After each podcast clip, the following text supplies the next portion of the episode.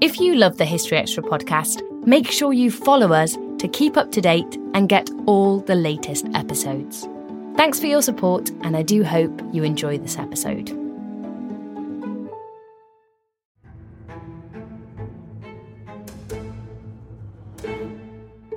The Six Wives are just such a fascinating story. It is like a soap opera, but it's real and it happened. Six is just a mad number of wives. Because it was a really tumultuous time to be a queen. England, everyone knows how Henry behaves with the people who betray him or just the people he thinks betrayed him. You literally couldn't make it up. It's a story of such drama, twists and turns. I think she deserves redemption, really, from um, how history has painted her out to be.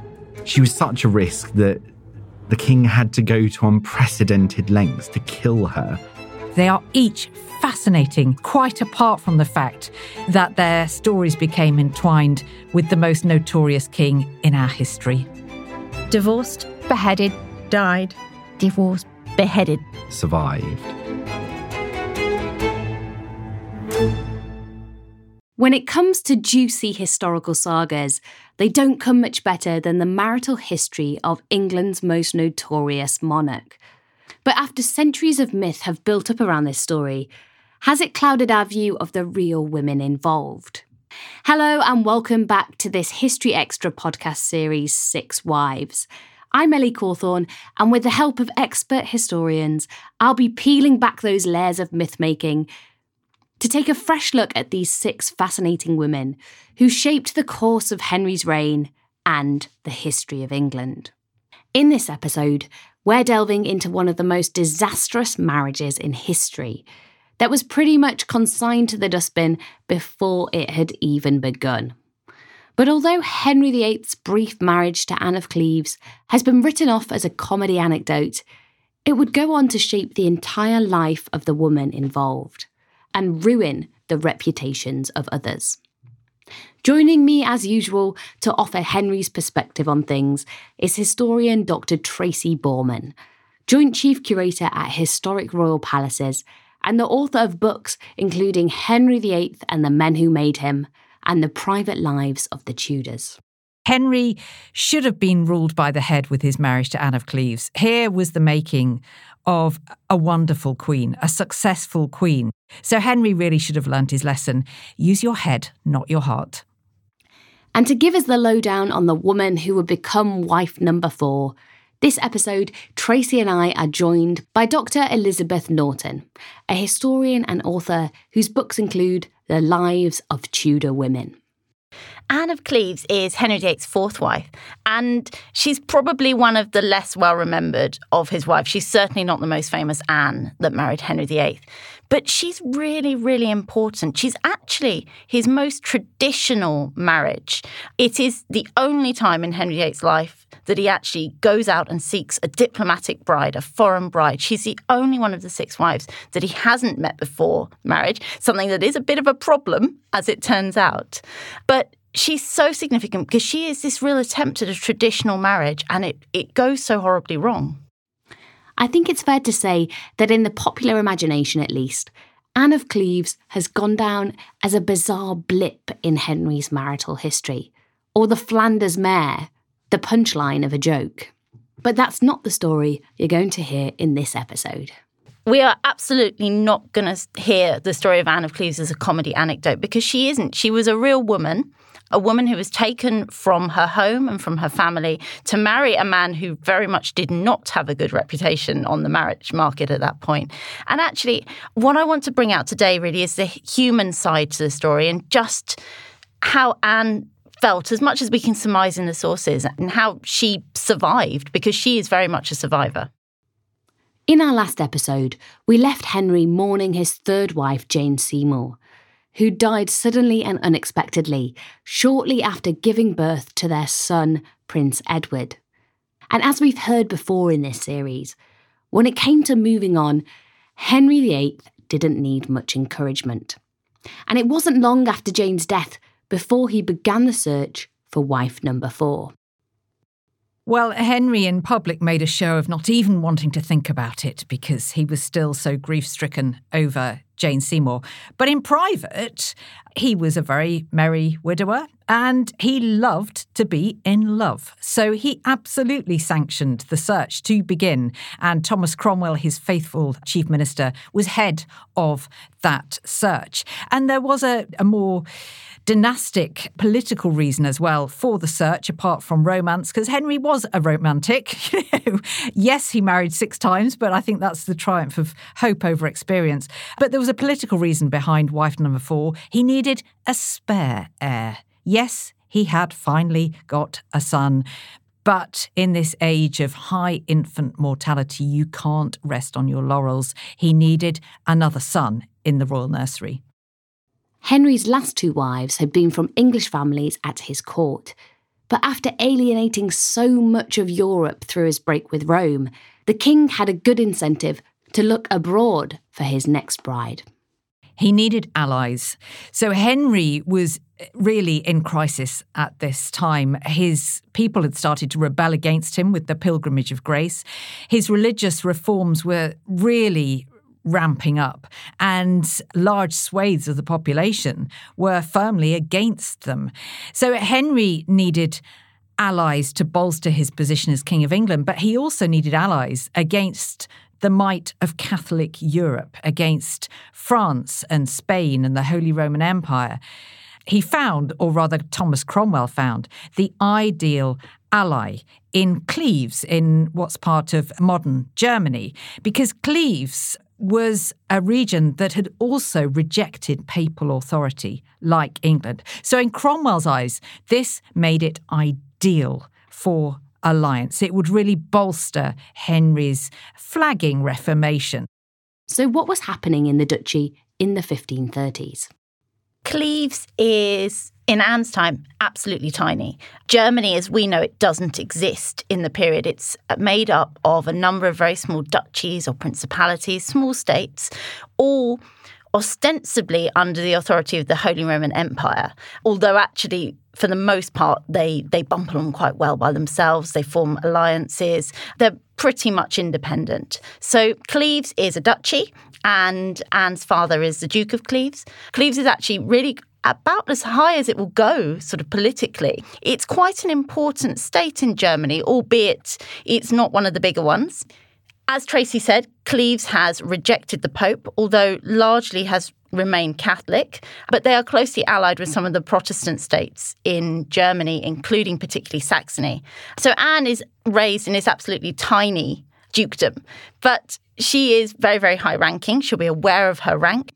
So she has two sisters and a brother, and they're all raised to be quite close to each other, particularly Anne and her younger sister, Amelia. Cleves wasn't the only European state to have repudiated the Pope at this time. So, why did Cromwell's search land on this relatively small fry duchy? Well, partly it was about the availability of eligible brides. Also, this was really Cromwell driving it, and he judged Cleves to be, you know, perfect candidate. There were parallels because, yes, England had rejected papal authority, but it wasn't yet a Protestant country. That sort of notion of Protestantism came in uh, later. And so that was a mirror reflection, really, of Cleves. And also, I think we have to say that not everybody wanted to ally themselves with England and particularly with Henry VIII. Now, Christina of Denmark famously quipped when asked if she would marry Henry VIII. She said if she had two heads, she would put one of them at Henry's disposal. Ouch. So, finding a willing bride narrowed the field, I think. But while England and Cleves were united in their rejection of papal authority, there were some major cultural differences.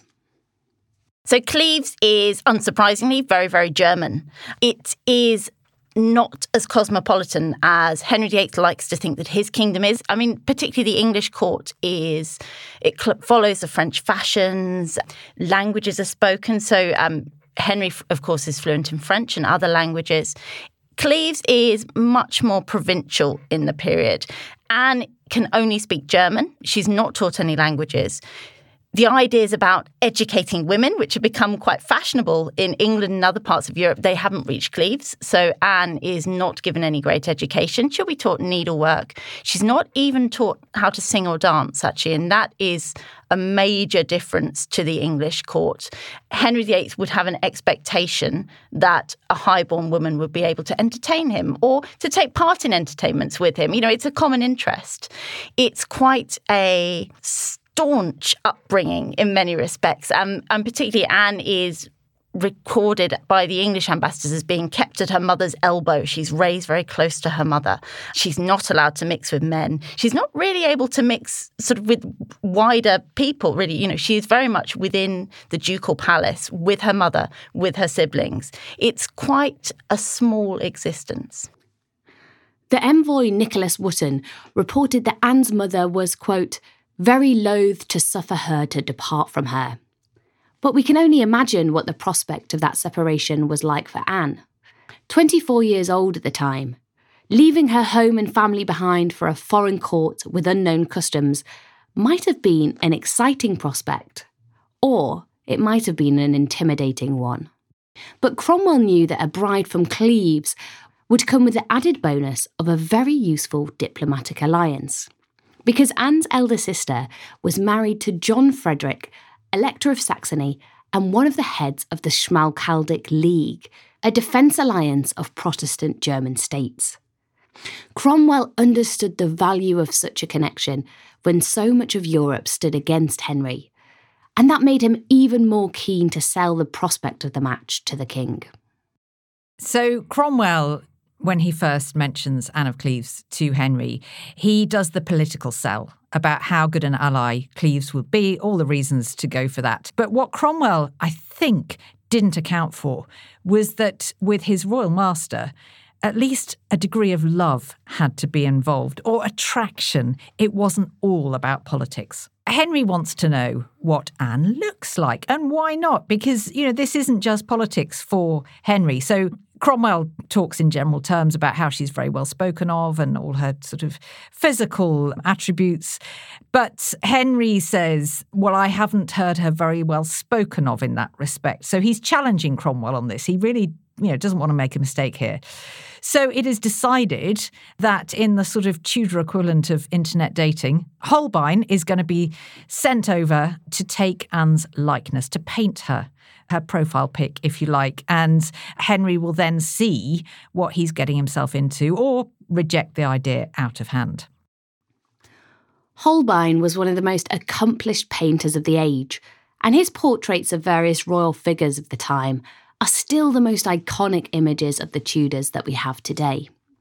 But when Holbein was tasked with travelling to meet Anne and take her likeness, he butted up against a few obstacles. Because actually, in Cleves, they make quite a lot of difficulties about Holbein having access to Anne. The English ambassadors have struggled to get access to Anne. In fact, they complain that when she does appear, she's wearing a monstrous habit, so they can barely see what she looks like. But this wasn't necessarily a plot by those in Cleves to conceal Anne's appearance from her potential husband.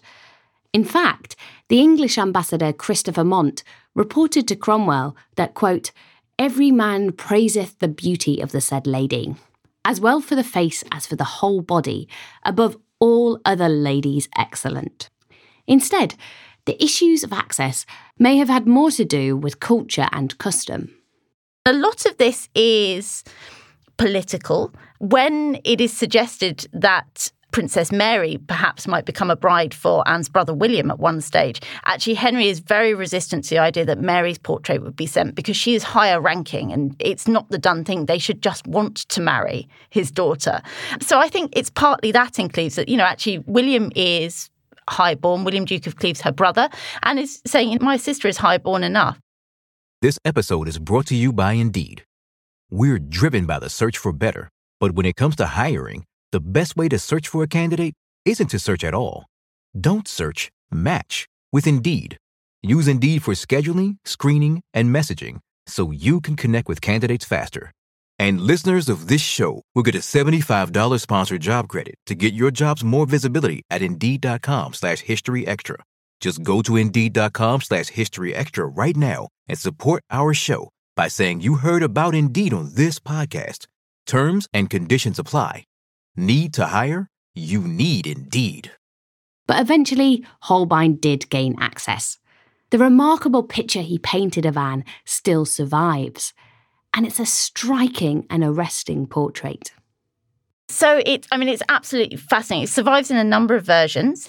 It shows Anne in gorgeous German dress and very, very Germanic. You can tell exactly where she is from from the dress, but it is very elaborate, very gorgeous fabrics. And what's really interesting about the portrait is she stares out at us straight out of the canvas in a way that generally only men are painted. When we think about Henry VIII and we think about his famous portrait, he stands, you know, staring straight out. But Anne does this. And it looks very, very bold and not quite what we'd expect of Anne, really, particularly what we've heard of her upbringing. So it's a it's a really, really beautiful portrait. Gazing at Holbein's painting today, it's very tempting to feel like you're getting a glimpse of the real Anne of Cleves. But is that true? Well, the answer to that depends on Holbein's motivations in painting it. Was it to provide the king with a true likeness of Anne so he could decide for himself whether or not she was an alluring bride? Or was it to apply a flattering lens in order to help Cromwell sell the match to Henry and secure an alliance? Nobody ever criticizes Holbein and says that it's a bad likeness. So Henry VIII never says this portrait doesn't look like Anne. But I think it probably is painted to be quite flattering. I think it almost certainly does resemble Anne, but I think Holbein has picked her most flattering angle and he's painted her at her best. So he's perhaps doing his master something of a disservice in doing what he usually does for his clients and making sure they look really good in their portraits. And it's fair to say that when Henry saw the portrait, he was impressed. I think his response was ding dong, actually. He was very impressed with the portrait of Anne of Cleves, thought she was incredibly attractive, and immediately agreed that the marriage negotiations should go full steam ahead. So it had a very, very definite impression on him. Now, I would just like to put in a word because you know, I, it does rather annoy me that nobody's talking about what Henry looked like at this stage. And he was far from being an oil painting. Frankly, by now we're 1539. He has gained a colossal amount of weight in the three years since his jousting accident. His waist has expanded to 50 inches. It's said that three of the biggest men at court could fit inside the king's doublet. And we don't talk enough about that. We just talk about Anne of Cleves and her physical attributes or lack thereof. So, this was a bit of a shot in the dark on both sides. It might seem wild to us today to marry someone that you'd never seen in real life, but this was fairly standard procedure for marriage brokering at the time. It was entirely traditional, and this happened all the time. Diplomatic marriages were forged quite often without the people involved being present at all. And there was marriage by proxy. The actual ceremony would take place with a representative from the king or, or whoever it might be. And this was absolutely par for the course. Marriage was made for politics, not for love. But as I've said, Henry liked to have his cake and eat it. He wanted the romance as well because of how Anne's story played out. Over the years since, there's inevitably been a lot of discussion about what she looked like, as we've already touched on in this episode. But what we don't hear nearly so much about is what Anne was like as a person. Can we deduce much from the historical record about her character in these early years? As she was being shipped off as a bride to a stranger in a foreign land. We do know quite a bit about Anne's character, and everything that we know is is really favourable. She was difficult for the English ambassadors to speak to, but what they saw of her, they liked. And actually, we get a real insight into her character on her journey to England. And this obviously takes place at the end of 1539, and it's a really slow journey. She goes overland. So, Henry actually had a romantic view of taking her by sea, but actually, they vetoed this in Cleves. They were worried about her complexion on a long sea voyage. So she travelled across Europe.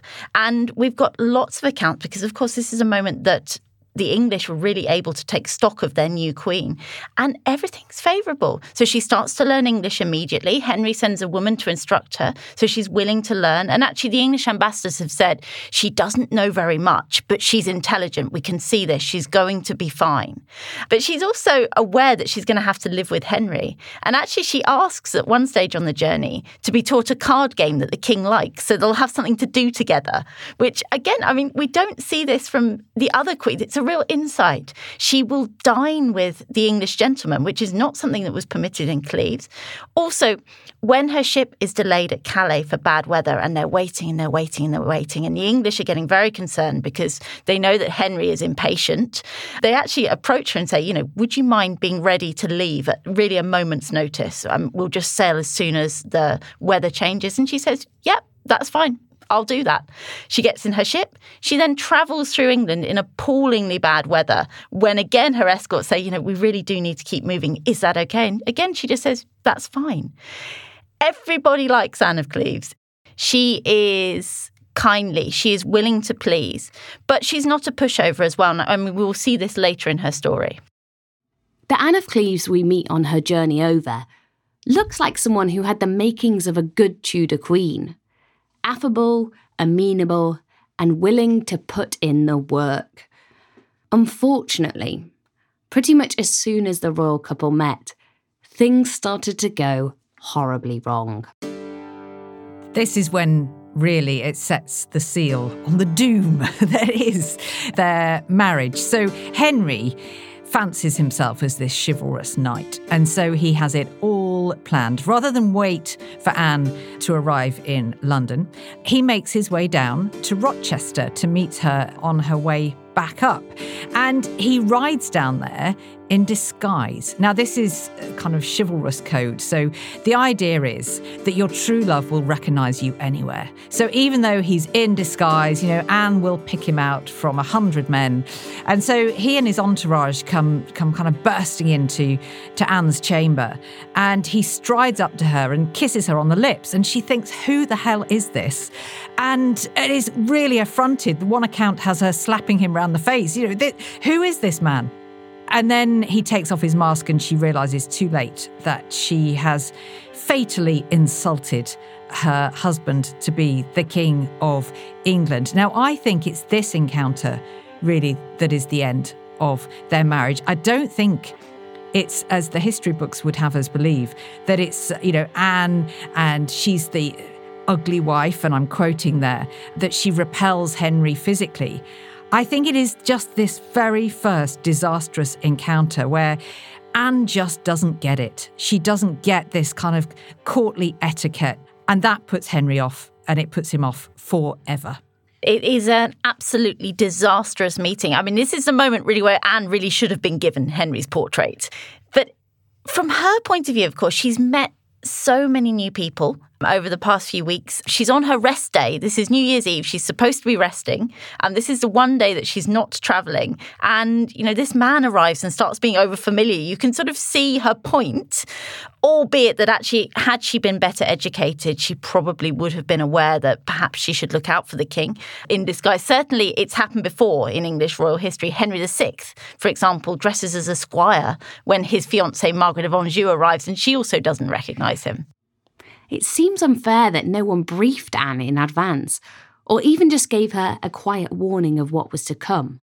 Absolutely. And I mean, conversely, of course, is, you know, I mean, really, Henry should be quite pleased that his wife, his future wife, is unhappy about being embraced by a strange man. But it doesn't, it doesn't play out like that. So I, I agree with Tracy. I think this is the moment when his illusions are absolutely shattered. He has believed himself to be in love with her and it just goes wrong. But from Anne's point of view, I suspect she doesn't realise quite how wrong it's gone. They can't speak to each other. They have to use an interpreter because, of course, she speaks German and he doesn't speak German. And although she's had some English tuition, I mean, she's clearly not fluent by this stage. She still needs an interpreter in six months' time. So I think she probably isn't aware of just how disastrously the meeting has gone. But he comes back in and he behaves in a loving manner to her and, and they speak through their interpreter. But he forgets to give her his New Year's gift, which is a major sign that it has gone wrong. But while Anne may not have realised the extent of her blunder, Henry's dreams of a romantic love match were instantly crushed. I think Henry feels a mixture of sort of wounded pride, of disappointment. I think he'd fancied himself to be in love with Anne. He'd never met her, but he loved the look of her from her portrait. And he had all of these romantic notions. And then Anne had so bitterly disappointed him. She fell so far short of what he was expecting. And so, yeah, I, th- I think there was an awful lot of disappointment on Henry's part. Absolutely. I mean, I think that nobody says that Anne is ugly. And I think that's always worth really bringing out. Henry was famously supposed to have said he'd been sent a Flanders mare instead of a woman, so a horse instead of a woman. It's not contemporary. There's no contemporary record that he said that. He does complain very bitterly about her appearance. He says she's not as described. You know, clearly doesn't find her attractive, doesn't find her beautiful, although doesn't punish Holbein. So her appearance is a bit of a mystery. And I feel bad about picking over her appearance, of course, because as Tracy said, Henry VIII is no oil painting himself. What we do know about Anne's appearance, we have the French ambassador, who's often very, very blunt, and of course is not in favour of the marriage. And he says she is older than described. There's talk about having pockmarks. There are large numbers of complaints about her dress. So her brother has paid for her to have a very fine suite of dresses because, of course, she's becoming a queen. But they're all in the German style. So as far as the English are concerned, they're a bit frumpy. They're a bit out of date. They're not the stylish French dresses that the English court would expect. So although she appears very richly dressed, as far as the English are concerned, she doesn't look very good. But there's nothing really that suggests that she was ugly or unattractive. And certainly she will later assert that she's more attractive than Catherine Parr, Henry's sixth wife. And people aren't disagreeing. So again, I think it is. Henry's illusions being shattered, but also just a lack of attraction. She's the only wife that he hasn't met. There's no chemistry. And Henry made no secret of his displeasure.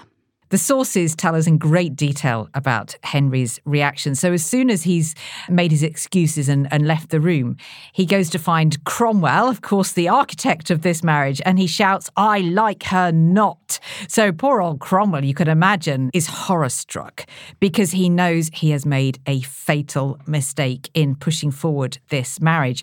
And uh, Henry makes absolutely no secret of being horrified at the prospect of having to, as he put it, put his neck in the yoke and go forward and actually marry Anne because they're not yet married.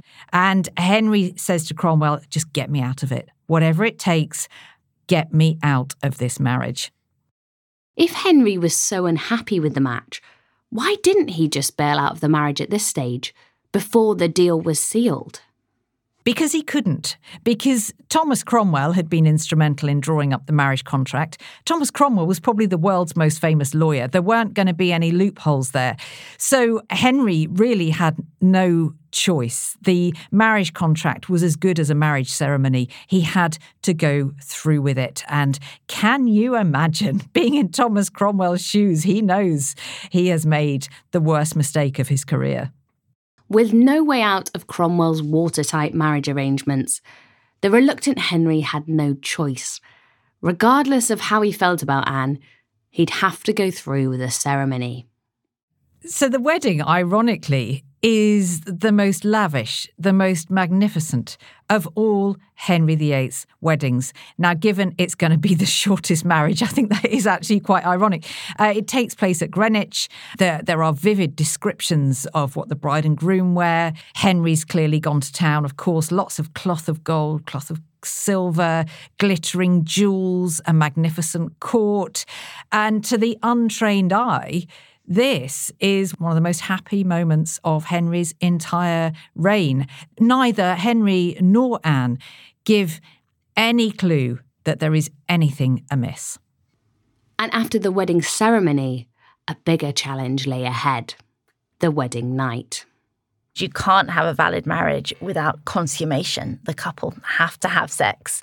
And so the couple are put to bed together. And this is really the first moment that they've been properly alone together. And bear in mind, they can't speak the same language. So there, there's not a lot of sort of pillow talk going on. Henry, by his own account, feels Anne's breasts and he feels her belly. And he just can't go any further. That's it. He doesn't have the courage to continue, as he says. He will claim that he can he doesn't think that she's a virgin because she doesn't feel like a virgin should when he feels her naked body. He's no great judge of virgins, of course, as you will hear from his fifth wife, Catherine Howard. But it really he just he doesn't find her any more attractive without her clothes on, and he just can't do it. And of course, Henry, there have been rumours that Henry has been impotent intermittently since his marriage to Anne Boleyn. And it takes Jane Seymour a really long time to get pregnant. So, again, the problem looks very much like it's on Henry's side, but of course, it's Anne who gets the blame. Did whispers of this unsuccessful first night together slip out from between the royal bed sheets? Well, it is known amongst Anne's ladies, and they, they sort of gently question her about what took place on the wedding night. And indeed, they, Henry and Anne sleep together, literally sleep together, during various nights to come. And Anne famously says to her ladies, you know, he kisses me good night, and then in the morning he bids me good morning. One of her ladies says, There's going to have to be more than that, otherwise, we'll never have a Duke of York. So Anne seems certainly if you take her words at face value, as something of an innocent in the ways of marriage. But I do completely agree with Elizabeth in that actually, I think the fault lies with Henry. Yes, he makes a big show of being repelled by Anne. He couldn't bring himself to do it. You know, there had been many, many rumours of impotence. And Anne Boleyn, during her trial, there was talk that she had said that the king lacked puissance or power in the marriage bed. So I think with Henry and Anne of Cleves, he was protesting just a little bit too much. But while Henry may not have been won over by his new bride, other important figures at court were, including the king's two daughters. Anne forms a very close bond to both of Henry's daughters, actually. She's very close in age to Mary, so it's not a mother daughter relationship. And of course, Mary had known her mother very well. But they are on friendly terms and they will remain on friendly terms throughout their lifetimes, in fact. I would say the, the relationship is somewhat sisterly, actually, in that they visit each other, they give each other gifts, they seem quite close. And of course, they're both two very high ranking women at court. They don't have that many people that they can interact as equals with. So I think it's quite a it's a friendly relationship. And Anne, of course, needs friends at the English court. With Elizabeth, it's a different relationship because Elizabeth is a child and she probably doesn't remember her mother. She's not really had a mother figure in her life. And of course, Jane Seymour, her stepmother, died several years ago. She's been raised by servants, but she doesn't have this mother figure. And I think Anne of Cleves fills that gap to some extent.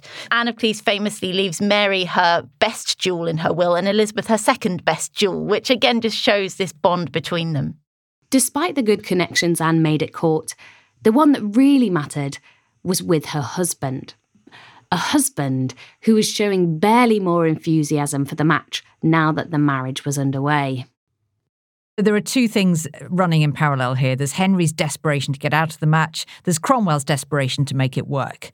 And so Cromwell, via intermediaries, sort of advises Anne of Cleves on how to be more physically attractive to Henry, how to tempt him into consummating this marriage and to, quote, stir up lust. But it fails spectacularly. Clearly, Henry is not for turning. From Henry's perspective, he is clutching at straws now. You know, what on earth can he do? He can't, he can't really execute Anne, not going to work. Can he find evidence to get him out of this alliance? And what he seizes on is evidence of a pre contract so that Anne has already been betrothed before. And he really goes to town with this. This is the thing that's going to get him out of jail free. If Anne has a pre contract, that contract was never broken, it's happy days for Henry. All of this is sounding fairly familiar. Henry digging around in the past to find evidence from his wife's former life that could be used to dissolve the marriage. But it was a strategy that the king knew worked. Just look at his annulment from Catherine of Aragon. Could similar tactics work their magic once again with Anne of Cleves? So, what exactly do we know about this pre contract of Anne's? Unsurprisingly, for a woman of her class, Anne had been betrothed in childhood. And I mean, that's really, really common. Princess Mary has been betrothed many times in childhood. Childhood betrothals rarely lead to adult marriage. Anne is betrothed to Francis of Lorraine. It's a good match. It sort of simply falls away in childhood. The ambassadors of Cleves are able to produce a document to show that it's been broken off. And in fact, they do that before the wedding when asked. It's, it's stamped with a beer pot which is comes up a lot. Um, the document stamped with the beer pot, but that should be enough to say the betrothal has been broken to Francis of Lorraine. Certainly, no one will later question Francis of Lorraine's marriage to Christina of Denmark, the woman who wished she had two heads. It, you know, it is clearly a pretext, but it's quite a useful pretext as far as Henry is concerned. Also playing to Henry's advantage was the fact that during those unfruitful nights sharing the royal bed, his marriage to Anne had never been consummated. It plays a crucial role here. So that makes it possible for the marriage to be annulled rather than to go down the more tortuous path of divorce. So that is absolutely critical to Henry. So even if he could, he's not going to want to sleep with Anne in the full sense of the term. And while Henry was scrabbling around for a way out of his marriage, there was something else going on behind the scenes that we haven't mentioned yet. And surprise, surprise, it was another woman. If you've listened to the rest of this series, you probably won't be too shocked to hear that after a brief stint of trying to make the marriage work, Henry was soon chasing after someone else. Henry seemed to have attempted to make it work to some extent. He, is going to bed with Anne of Cleves and does seem to have tried to consummate the marriage. At some point, however, he meets Catherine Howard, who is one of Anne's maids of honours. And of course, it's actually, we always think, you know, Henry draws his English wives from his wives' households. And, you know, that looks quite shocking. But actually, it's the best way for him to meet unmarried women because there aren't unmarried women at court unless they're in the household of his wife or his daughters. So Anne arrives and he's suddenly got all of these women who he finds much more attractive than his wife. So Catherine Howard is a pretty teenage girl, very, very young, and she clearly turns his head and very quickly he is moving on. He's found his fifth wife. He just needs to get rid of Anne. So after being sent across Europe to marry a man with a dubious reputation for disposing of wives who didn't please him, Anne now found herself in a very precarious position, and she was all too well aware of that fact. Anne is terrified. The English accounts would have it that Anne is fairly relaxed about the end of her marriage, that she takes it quite well. But actually, if we read the dispatches of Karl Harst, who is the ambassador from Cleves, who is advising Anne during this period, it presents a much different story. So a lot of the circumstances around the end of the marriage are they look like they're deliberately designed to terrify her to some extent. So she is suddenly sent to Richmond Palace on the pretext that there is plague in London and that Henry wants to keep her safe. But it's fairly obvious, I think, to everyone that that's a pretext because Henry stays in London. So Anne is at Richmond.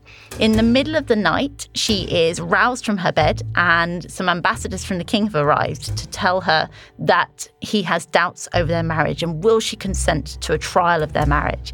And Anne still needs an interpreter at this point. So it's a frightening experience for her. She screams, she cries. The ambassador from Cleves, Karl Harst, tells us that she refers to the fate of Anne Boleyn. So she clearly is well versed in Henry's marital history, and how could she not be? So she consents to the marriage being tried to see whether it is valid or not. She is not a Catherine of Aragon. She doesn't have a child to protect. She's not going to stand up in the face of Henry's cruelty, which we've seen with Catherine of Aragon and, of course, with Anne Boleyn. So she does agree to the marriage being tried, but she clearly doesn't do it willingly and she clearly is frightened. Once he had this agreement from Anne, whether willingly or not, Henry wasted no time getting the marriage dissolved. A clerical convocation was speedily assembled to hear the case for annulment, and within just three days, a judgment had been drawn up and signed, and the annulment confirmed by Parliament. It was a much swifter process than Henry's years long divorce battle with Catherine of Aragon.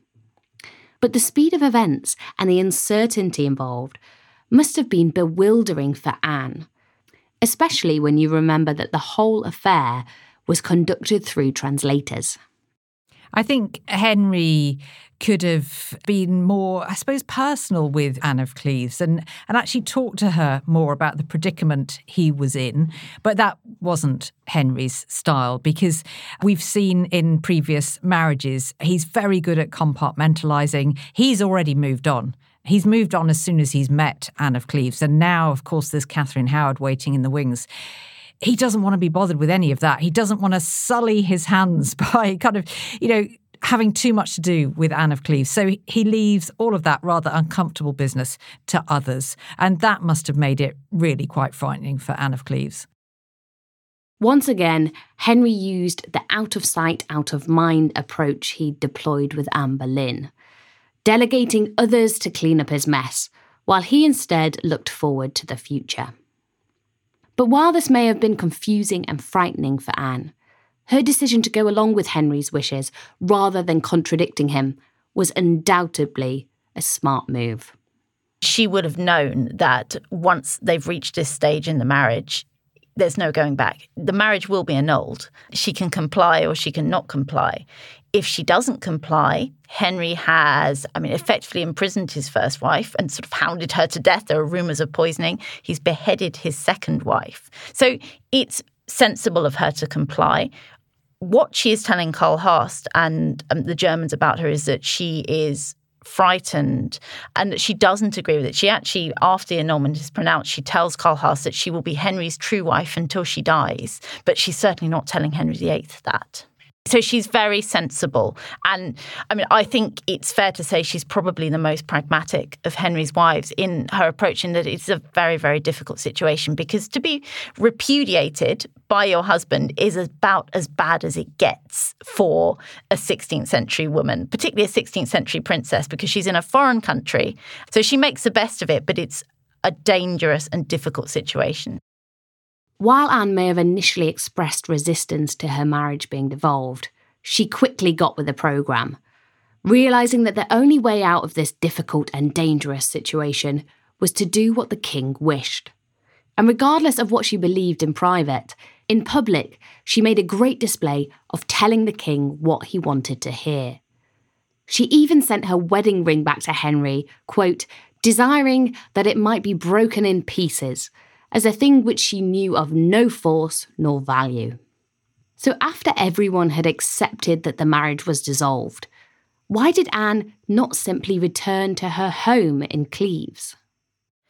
Anne, post annulment, her position's quite difficult. She actually told Karl Haas, the ambassador from Cleves, that she thought her brother would slay her if she were to return. Actually, he took it quite well. Surprisingly, he said he was glad his sister had fared no worse. He's, of course, heard of Henry VIII as well.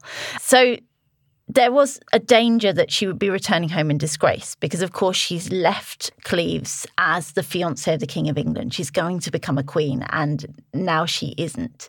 There's also the point that her divorce settlement, her annulment settlement, says that she has to remain in England. That is done so that Henry can keep an eye on her, so that she won't go to Cleves and say, Actually, I am Henry's true wife. We did consummate the marriage, and I'm the Queen of England, which she might have done. And that would obviously compromise the legitimacy of any later marriages. And we know there are spies in her household, actually, just keeping an eye to make sure that she's toeing the line.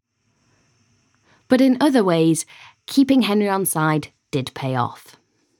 So Henry is thrilled that Anne agrees to the annulment because he was worried that he was going to have another Catherine of Aragon on his hands. And he, of course, is not getting the feedback about Anne's concerns and her unwillingness. He's getting the English reports, which are saying she took it quite well. And he's generous with her. It's a very, very good annulment settlement. She is given the status of the king's sister. So after any woman that he later marries and his daughters, she's the next highest ranking woman in, in the kingdom. She is given two palaces to live in Richmond Palace, which is a very nice palace, actually. It's a little bit out of date, but it's, it's a pretty good divorce settlement. She gets Bletchingley Palace. She also gets a number of other properties, some really quite impressive. And she's given a very large income to live on. She does very, very well. And added to this generous property portfolio was another blessing. Anne no longer had to navigate marriage with a mercurial Henry. That makes her, in my eyes, the most successful of Henry's wives. Her pragmatism has been richly rewarded. There's a palpable sense of relief in Henry. And in his relief, Henry gives her this incredibly generous settlement and I love the fact that she later gets Hever Castle, which was Anne Boleyn's childhood home. So, you know, one of Henry's earlier wives, cast offs, uh, is, is given to wife number four. But I think perhaps what counts more than all of that is her status. And she's welcome at court. And I think as soon as Henry has actually got rid of Anne as a wife, he comes to really appreciate how she is as a woman. And with her generous payoff and enviable status as the king's sister, Anne was able to start enjoying life post divorce. I think she has a good time. Actually, her life post Henry during his reign is great. She has a great time. She's got these palaces, she's got lots of money. It's said that she appears every day in a new dress. She spends, spends, spends. And she's free to do what she likes in a way that she has never been in her life before. And actually, a woman of her class wouldn't expect to have that sort of freedom. That said, nobody's going to marry her she's Henry VIII's cast off wife, you'd have to be a very, very bold Englishman to consider Marianne of Cleves. And her brother is not going to arrange a new marriage for her. So she's independent, but there are certainly limits on her freedom. History only really remembers Anne of Cleves for events that ultimately lasted around six months. But this was only a short snapshot in what would turn out to be a rich and fascinating life. Anne went on to have a role at the English court for the remainder of Henry's reign. Anne is an active member of Henry's court. She's got really high status as a king's sister, and they enjoy each other's company. Henry actually goes to visit her and dine with her on several occasions. They spend time together, so she's got a role as a member of the royal family. She remains close to Henry up to the end of his life. Actually, high inflation, because the economy is going wrong towards the end of his reign, actually means that her pension is being eroded in value. And actually, Henry VIII just tops up her money, pays some of her servants, pays for some things for her. So she still lives very, very comfortably. Catherine Parr is often branded the survivor of Henry's wives, but she wasn't the only one. Anne of Cleves also outlived Henry, although her once cushy position became less comfortable under his son by Jane Seymour Edward. After his death, it becomes more problematic because Edward VI, his son, is the son of the third wife, Jane Seymour. So it doesn't really matter to him whether Anne of Cleves is kept happy or not because it doesn't affect him if her marriage to his father is valid. There's no one it can hurt apart from his widow, Catherine Parr. We next hear about her when he attempts to marry her off to his uncle, Thomas Seymour, who is trying to marry Catherine Parr instead. And possibly because actually Anne of Cleves is known around court for being quite an expensive burden. Certainly, no one is topping up her pension in Edward's reign, and his government are looking very closely at her properties. She loses Richmond Palace, she loses Bletchingley Palace, and she doesn't do it without a fight, but she doesn't have the influence at court to be able to hold on to these palaces. So she's sort of pushed further from London, further from the court. She spends more time in Kent. We know that she writes a letter from my poor house at Hever, which suggests she wasn't that keen on Anne Boleyn's cast off castle. So she probably reaches the lowest ebb during Edward's reign. And actually, there are rumours that she's consulted lawyers to see if she can have her annulment overturned, which means that she will get a widow's dower rather than her annulment settlement. And the widow's dower means that she can return to Cleves because that is not contingent on her staying in England. It doesn't happen. But when Edward died, the time that Anne had spent as queen building connections with Henry's family finally paid off her fortunes very much improve when Mary becomes queen because, of course, Mary is her friend. They're very, very close. And Mary invites her to her court. And actually, during Mary's coronation procession, Anne of Cleves rides with Elizabeth, who she's very, very close to, in the second chariot after the queen. So she is clearly being given the status that she's due as one of the most senior members of the royal family. Her relationship with Mary gets a bit wobbly during Mary's reign because she's suspected by the Spanish of being involved in Wyatt's rebellion. And this is a rebellion against Mary's marriage to Philip of Spain. And it's one of its aims is to place Elizabeth on the throne. And of course, Anne is very, very close to Elizabeth. So that it's possible there's some truth in it. It's difficult to say, but certainly Mary has heard rumours However, Mary allows Anne to live in Chelsea Manor, which is one of the palaces she's inherited from her father in London, which gives Anne a London residence again. And it's there in 1557 that Anne dies, the last survivor of the six wives. Anne was hugely influential, particularly on her younger stepdaughter, actually, Elizabeth, who spent a lot of time with Anne. And I think it's from Anne of Cleves that the future Elizabeth I learned the art of pragmatism. And that would stand her in really good stead in future years. But I think as well with this queen who we so often overlook, I can't help but wonder the big what if. What if? Henry VIII had just got over himself and stayed married to Anne of Cleves. What if she had given him that spare heir? We know that his only son, Edward, doesn't live very long, doesn't make much of a mark, or doesn't have chance to as king. Anne of Cleves perhaps would have given him another son. And then who knows what would have happened. From Henry's perspective, I think his brief marriage to Anne of Cleves illustrates what is becoming a bit of a running theme for him in his marital history. When he is ruled by the head, things tend to go well. When he is ruled by the heart, they are a disaster. Henry should have been ruled by the head with his marriage to Anne of Cleves. Here was the making of a wonderful queen, a successful queen. She proved that by what she did after her marriage to Henry. But instead, he was ruled by his heart. He didn't love her. He knew he never could love her. So he got rid of her. So Henry really should have learnt his lesson use your head, not your heart. Perhaps he regretted it, perhaps he didn't, but I think the person who definitely didn't regret it was Anne of Cleves. It was an impressive afterlife to a very short lived marriage. And an influential one. Anne is the survivor of the six wives, and her success is absolutely due to her character. She was willing to give up her marriage, and she was willing to do it in such a way that Henry was happy with her. And she is so pragmatic. She's quite modern in that regard, in that her life is quite unconventional and to some extent was quite shameful for a 16th century princess. You know, she's been dumped by her husband, she's been left in a foreign country.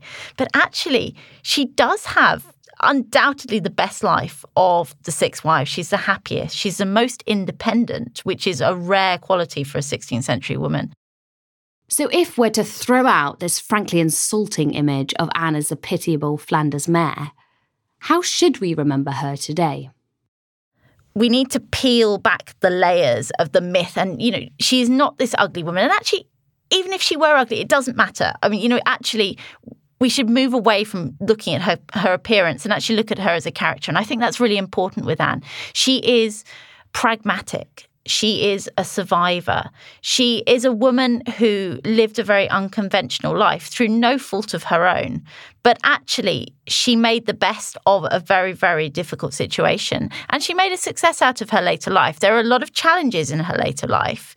But actually, she spent the last 17 years of her life as an important member of the English royal family a wealthy, independent woman, and in spite of difficulties, really is absolutely the, the most successful and the luckiest of the six wives. Before we finish today's episode, I wanted to add a brief postscript about one of the key players in this saga. Not a wife, but a minister, Thomas Cromwell. Because in arranging the match with Anne of Cleves, Henry's most faithful servant had royally screwed up.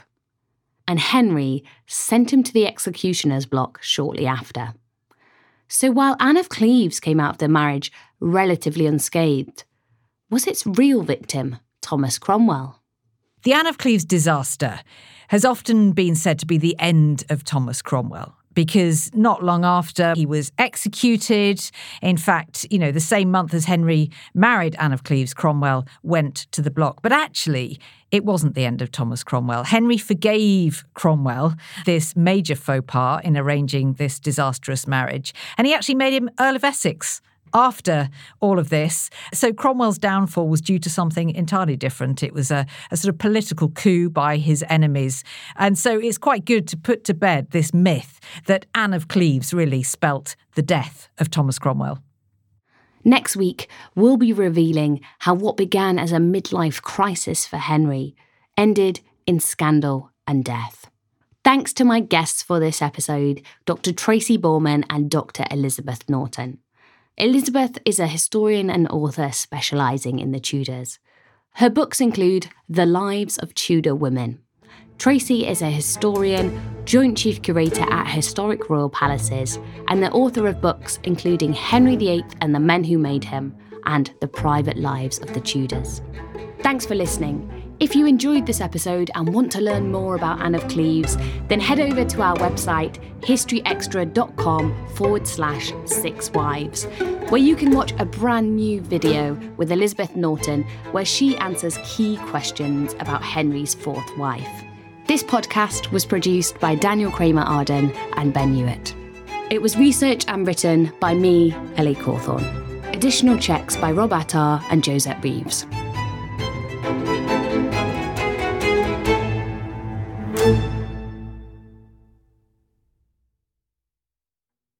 A collision between a Chinese jet and an American spy plane.